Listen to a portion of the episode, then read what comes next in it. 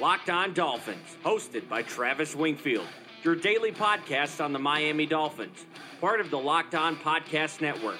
Your team every day. I'm in town to play the Dolphins, you dumbass.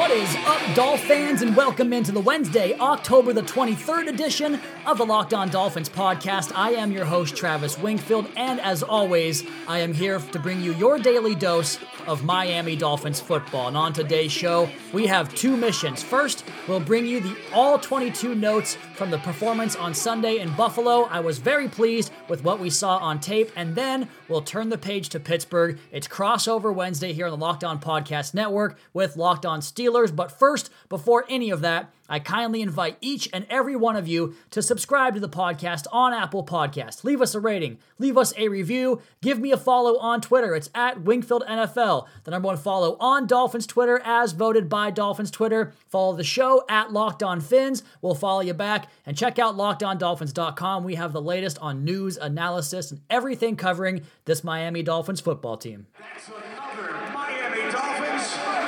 Off the top on the show today, we have to start with the rumor of Kenyon Drake possibly being on the move. Now, I thought the trade deadline was Tuesday, but I was wrong. It's next Tuesday. Rumored to be interest from the Lions, who just put Kerryon Johnson on injured reserve. This comes in from Ian Rapoport. A Lions reporter and Benjamin Albright have all reported this, and I've heard the same as well from my people. So it sounds like you might get one more game of Kenyon Drake, but I wouldn't expect anything beyond that. I expect him to be on the move soon, either this week or next. Never really fulfilled his potential in Miami. Too many warts right now in pass protection. He has too many mistakes that occur time and time again.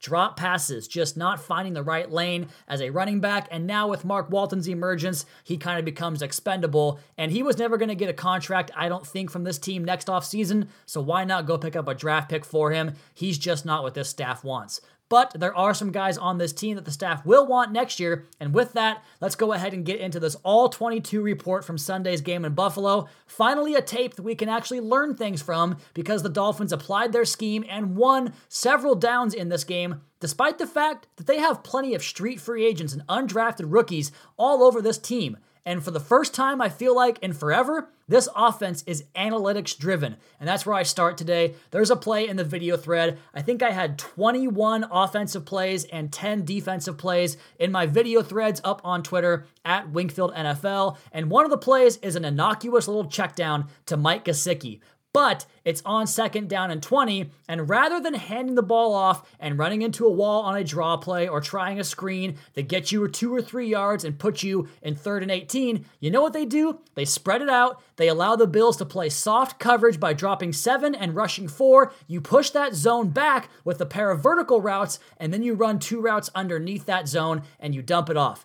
Gesicki catches the ball at five yards, which is already a decent gain for the play, but then he runs for six more, and now you've got a chance to convert a third and nine, which they do. And they're setting plays up for later looks in the game as well as using tendency breakers. They ran this play later in the game with Gesicki, where he occupies a double team to the flag, which is another word for a corner route, but they use it this time to Durham Smythe into the boundary, which, as you know, is the short side of the field. And the concept is a seven flat. A seven is a corner route, a flat route, you know what that means. They run to the flat. And it's trying to put the middle defender, the intermediate defender, in some peril. Do I go back? Do I go forward? And the quarterback makes his throw based upon that read. Well, they set it up earlier in the game by using that look with Durham Smythe, who doesn't really run that many routes. And so the Bills were not aware of it and not ready for it. And it was open, it was there, but we just missed it with a little bit of an inaccurate pass from Ryan Fitzpatrick. The other cool design in the passing game is how they create space for dig routes in this offense. A dig route, 10, 12, 15 yards, you push upfield, you cut inside, an in breaking route.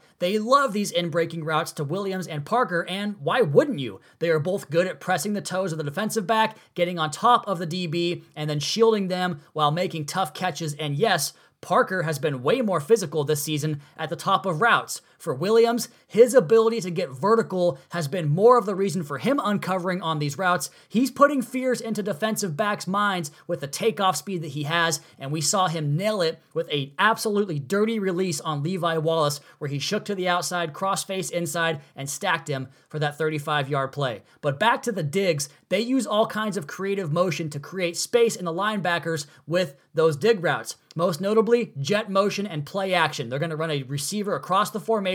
That causes hesitation from the linebacker. The play action causes more hesitation, and that clears up those tight windows over the middle of the field in the passing game and they do similar stuff in the running game, and that's where Mark Walton really shined in this game. He had the patience and understanding of his blocking scheme to allow some of those more slow developing pulling type of blocks to develop, and he sets it up with great patience and a good job pressing the hole. He helped make his offensive line look pretty good on a couple of occasions where otherwise I don't know if they would have. Another way the Dolphins create space in the running game is by varying their splits based upon the down and distance. There's a video in my thread where they condense everything. Splits are the are the gaps between the offensive linemen and they tighten everything up on a third down and short and that helps prevent penetration from a overloaded box from the defense. It's fun to watch and they convert on these third and shorts even though the Bills know exactly what they're doing and they still get conversions on it. Some individual notes on this game. Michael Deiter, I think, is really coming along in the running game. He's doing some great work on combination blocks where he chips and climbs, catch the first guy, climb to the second guy, but his feet in pass protection are still a work in progress and he's still lunging too much. Better in the run game. Hopefully, he improves in the passing game. Evan Boehm, I can't say enough about this guy. He is smart. He passes off twists and stunts and games. He was riding Jordan Phillips out of there all game long. He did get beat once by him, but that's okay to get beat once out of 50 something plays. He was standing him up in pass protection and making him stop his rush and work another way around. That's a deflating type of rep from Evan Boehm. He did it multiple times on Jordan Phillips. He also finishes his block, loves to put guys in the dirt, just an attitude player. As it stands right now, I think both of these guys are starters on next year's offensive line. So maybe you think about two tackles and a right guard, Brandon Scherff and Tristan Wirfs. That rhymes. Perhaps maybe Lucas Niang of TCU, maybe Mekhi Becton, the left tackle from Louisville. Maybe Washington will trade us Trent Williams. Just thinking out loud here to round out that offensive line. Other players, I thought Jesse Davis had a great game pushing in the running game and denting that edge of the Buffalo Bills defense. Shaq Calhoun had a nice day. He gets pushed in the run game as well. I think J'Marcus Webb is the real weak spot on the offensive line. Mike Gesicki getting better through contact and not getting rerouted. Also a fantastic contested catcher of the football. Ryan Fitzpatrick missed a couple of reads, including a touchdown on one of the early drives. There's a video in the thread. Check that out. But man, he did play well. On time, very detailed professional performance from him, and he laid some beauties in there. So, some nice concepts, analytics driven, running on short yardage. I talked about this on Monday night. The Patriots got the ball inside the five on five consecutive plays. They ran the ball five times in a row against the Jets. That's the idea. That's a core principle. Easier to convert short yardage on the ground. They understand their own tendencies and calls play, they call plays against that. They attack the defense's weaknesses. This game was the selling point for me for this offensive staff. Man, I am pumped to get a young, impressive quarterback and to get more parts for that quarterback to throw to because I think Chad O'Shea is the right guy for this job. And you know who is right for you for getting back in shape? Peloton. Can't find a workout that keeps you engaged? Peloton is an immersive cardio experience with real time features that will always keep you coming back. Get $100 off accessories when you purchase the Peloton bike and get a great cardio workout at home. Go to onepeloton.com and use promo code LOCKED to get started. And you guys know this transition by now. I'm talking about you working out, getting back in shape, getting yourself some stamina for when it comes to the bedroom. But if you need some extra help when it comes to the bedroom, check out Blue Chew. BlueChew.com, that's blue like the color blue. Blue Chew brings you the first chewable with the same FDA approved active ingredients as Viagra and Cialis, so you know they work. You can take them anytime, post workout, after lunch, before you eat, even on a full stomach. And since they're chewable, they work up to twice as fast as a pill, so you can be ready whenever your number is called.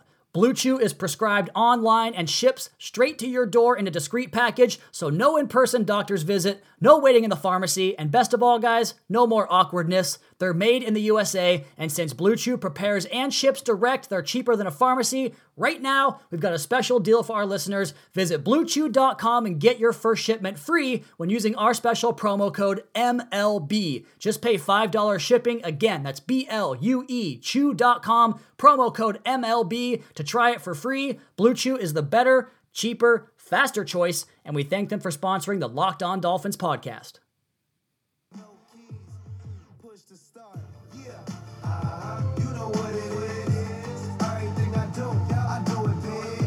It is hip hop week here on the Locked On Dolphins podcast because you know, when you complain about something that's not that big of a deal, I'm just going to go ahead and push it even harder. Plus, it's Steelers week. It's crossover Wednesday. Why not play a little black and yellow for the boys out there in Pittsburgh? But before we get to those guys, let's jump right back into the all 22 defensive review from the game Sunday in Buffalo. And we're not as busy on this side of the ball because, frankly, there were a lot more losses on defense than there were on offense for the first time all year. The Dolphins did do well to call well timed blitzes, and they really played their best ball in the red zone, at least until late in this game. So, you know how Monday night all anybody could talk about, besides crapping on Gase and Darnold, which was awesome, was the Pats and their zero blitzes. Miami got off the field twice on Sunday with zero blitzes on third down. That means cover zero, no safety help, six man pressure. They brought six men on both of those plays, blitzes all over the place, six guys to occupy all gaps, two C's, two B's, and two A gaps. That equals six. And they did it against five man protections, which means you're going to have a free rusher come free on those. The first one just confused Josh Allen and his protection call as Jerome Baker came free immediately and he had to throw the football away. He didn't have a hot on that play, a hot route, a guy to go to quickly. So that means that Patrick Graham, the defensive coordinator, he won the down. That's it. Sometimes a play call can win the down for you. And the next one was an outstanding job by Vince Biegel to split a double team on the Bills' offensive line,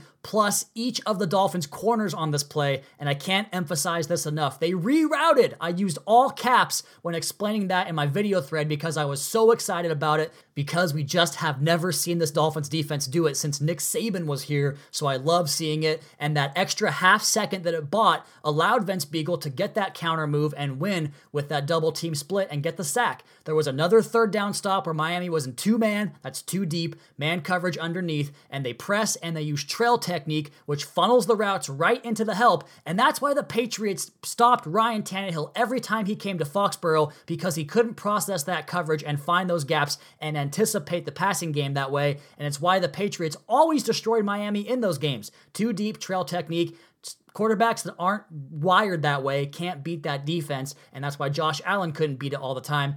It's a very effective defense on passing downs, like third and long, for instance. They also ran some 3 3 5 bear in this game, finally. I don't have any notes on it, but we saw it in the camp in preseason and all the time with the Packers this year and last year, where Patrick Graham came from. And the reason they can do it now is because of Vince Biegel off that edge. So it gives them more flexibility. They still got to find more bodies to get this defense really the right way they want to do it. And most of that is just finding the right talent to fit the scheme. They're not quite there yet, but they're finding ways to get get success out of a lot of guys that came off the scrap heap. Let's go ahead and talk about some individuals. Nik Needham showed more great feet and natural feel for the position. I like his prospects going forward. Davon Godchaux, power, slips off blocks in this game several times. Vince Biegel showing you his versatility, his high motor, and a good counter move as a pass rusher. John Jenkins was dominant. Danny Shelton like in this game. He's very tough to move off the ball. Jerome Baker, is he more of a sub package linebacker than an every down guy? Because he tends to get caught in the wash a heck of a lot against the run. Bobby McCain, I think he's a smart player and he looks more comfortable as time goes on. I showed you the video on the Twitter thread where he occupies two passing lanes. Go check that out. Eric Rowe had his best game, although I don't talk about guys that I don't believe will be here next year all that much. He had great ball skills in this game, and it's worth noting here on the podcast. Jomal Wiltz, I still think there's something there with this guy. The play where he recovered to prevent a touchdown on a wheel route was very impressive. Go check that out. He has the speed and the feistiness and the tackling ability. Rough games, I thought Ryan Lewis, the new guy, of course, he struggled. Charles Harris, wow, he's lost. A tough game for him. I thought Taco Charlton played pretty poorly in this game. And Trent Harris, Harris was also a struggle in this game. He was bad in pass coverage a couple of times, and so was Raekwon McMillan, who missed a couple of tackles, wasn't his best against the run, and he struggled in coverage again as well. So those are the notes. Go check out the video threads. Let's go ahead and make a hard transition here and get to my guest today, the host, two of them, of Locked On Steelers here on Crossover Wednesday, Tony and Chris. And joining me now are the venerable host of the Locked On Steelers podcast. And boys, we've got ourselves a primetime game to talk about here. And I want to just go ahead and start with the feeling around Pittsburgh because it's a traditionally dominant, consistent playoff team. And this year's been different, mostly how it pertains to the way they've approached this season and the future after Big Ben went down, you spend what could feasibly be a top 10 pick on Minkah Fitzpatrick. How do fans feel about trading away that premium pick, and what have the early returns been so far on Minkah Fitzpatrick in Pittsburgh? Yeah, I think I think early on in the process, uh, that, I mean, look, that, that happened in the same day. Where you talk about the, the fact that Ben went down and then the Minkah trade happened. That was announced in the same day, right? Ben was announced to be out for the year, and then like six hours later, it was announced on Twitter that that the Steelers were trading for Minkah Fitzpatrick. So the Steelers and their fans went through, you know, the the full range of emotions on that day. Um, I think a lot of people at first thought, boy, you know, this season felt like it was over when Ben went down. So you're trading away, like you talked about, what could be a top five or top 10 pick away for this guy, Minkah. But, you know, very shortly thereafter, right, even in the days following, everyone started to realize no, no, no, this is exactly the kind of player that the Steelers have wanted for so long a, a playmaker in the secondary. And there's been, you know, it's been so long since the Steelers have had that kind of player. You'd have to go all the way back to Troy Polamalu. So, um, I think I think there's a lot of excitement, and there should be because Minkah has been such a good player. Now, you know, we talk about how does this Steeler team end up, and you talked about it could be a top five, top ten pick. Um, I, for me, I, I, just go back to this, right? If, if this, if even if even if it was a top five or top ten pick, I don't see the Steelers taking a quarterback. You know, as much as uh, Mason Rudolph hasn't looked like the guy just yet, the Steelers still do expect to get Ben Roethlisberger back. Um, and and so if Ben's going to play, I don't think they take a quarterback. I think they were likely to go defense again. In fact, I think they were likely to go safety. And so, do I want to take a chance at a good player in the draft, whether you know that, that's Grant Delpit or whoever it would end up being, or do I want what was much more of a sure thing from Minkah Fitzpatrick. I really like what they did with Minkah. It was aggressive, but it's certainly paying off when you look at how good the defense has been. Yeah, I think that really kind of uh, pre like is a good prelude to a question I have for you guys later on about the Steelers' defensive scheme over the years. And maybe you were just missing a guy like Minkah Fitzpatrick, who I will still tell you is a hell of a football player. Dolphins fans turned on him. I'm not going to do that. He's a good player, but the pick for us right now is more important. So I think maybe both sides win this time. But I want to ask you guys now about the offensive side of the ball. Let's go ahead and go to Chris here. Can you tell us the difference in the offensive line performance? Because maybe I'm wrong here, but from where I sit, it's been worse. Is it really just Mike Munchak's departure, or is it more than that? Well, see, I think the, the whole Mike Munchak departure thing was a bit overstated. The Steelers' offensive line, yes, has not been the same kind of team that's been um, that, that that that that dominates the offensive line. But part of that's also been, you know, they're they're asking a lot more of Matt Feiler, who replaced Marcus Gilbert last year in, in, at offense at right tackle, and is now the permanent starter there until they figure something else out for the future. He has, you know, he's a- adequate but not dominating the way Marcus Gilbert was when he was healthy. Alejandro Villanueva is up and down. Ramon Foster has regressed, but David DeCastro and Maurkice Pouncey are still two very good to, I'd say, even elite players at their position. And, and Villanueva does fill in and do his job well enough. I, I think the biggest thing that's really hindered the Steelers' offen- offensive line has been the fact that teams have been daring the Steelers to throw the ball deep or over the middle, and they just haven't they haven't done it enough. So, like you know, for for several games this season, you saw the Patriots, the Seahawks, the Niners uh, they they were they were packing the box and just attacking the line of scrimmage relentlessly, taking away gaps that the offensive line could open in, in, in tradition in traditional thought. But you know the offensive line, they're not going to do those do, do those things as much, um, eh, you know, as as well as much. But this is my this is my thing about why I don't think Mike Munchak is you know he he was a he was a big loss, but it's not as big as people want to make it out to be. The offensive line is it's still the best pass protecting unit in the in the NFL. They've given up five sacks through six games. That's the first in the that's ranked first in the NFL. Um, and the next closest seven with the Colts. Um, so uh, they, are still protecting the, the, quarterback really well. And uh, a, a, lot of that has to do with they're still communicating. Shaun Sarrett has done a very good job of the offensive line. And a lot of the, the line players, they were like, hey, you know, th- this guy, this guy is pretty good too. We should keep an eye on him. What will not happen, what will probably won't happen for the future is that they will be able to get all these random undrafted guys to just become starters and then go on to become, you know, get huge contracts like Chris Hubbard for the Browns or Kelvin Beachum to the Jaguars, like have happened over the years when Munchak was there. But um, for the most part, the offensive line, they're still talented. They, but they need the they need the quarterback position in Mason Rudolph to hit passes over the middle and to stop linebackers and safeties from flooding the line of scrimmage so recklessly so that they can run the ball more successfully without people crowding their gaps. Well, that makes for a very interesting matchup on Monday night because the Dolphins are not getting any pressure on quarterbacks right now. When they do, it's because they overcommit blitzers to the rush. So, interesting matchup on that side. And I'm still bitter, guys, a decade later that we got the wrong Pouncey, quite frankly. So, good for you guys for hanging on to him for 10 years. But we're going to come back and get to more here with Chris and Tony on Crossover Wednesday. But first, do you think the Dolphins' recent improvement can make you some money? Or how about betting on another more trustworthy team? All I know is that if you're going to bet this year, do the smart thing and check out my bookie.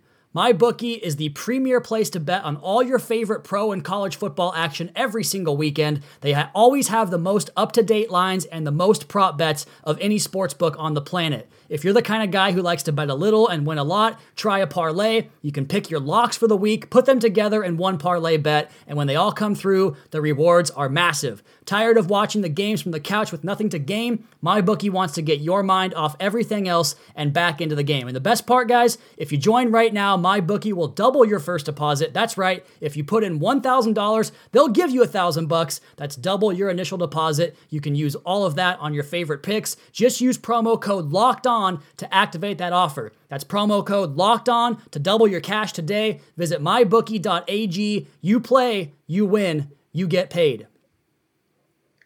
And it is Wednesday, which means we're talking to guests here on the Locked On Dolphins podcast, the hosts, the co hosts of Locked On Steelers here on the Locked On Podcast Network. I've got Tony, I've got Chris, and fellas, my next question for you is about how Mason Rudolph is processing things. You mentioned it in the earlier segment. One of the reasons Miami had some success on Sunday in Buffalo was because of the pressure looks confusing Josh Allen. Is this something we should expect to see on Monday night, or maybe will he have it more corrected now with a few weeks off?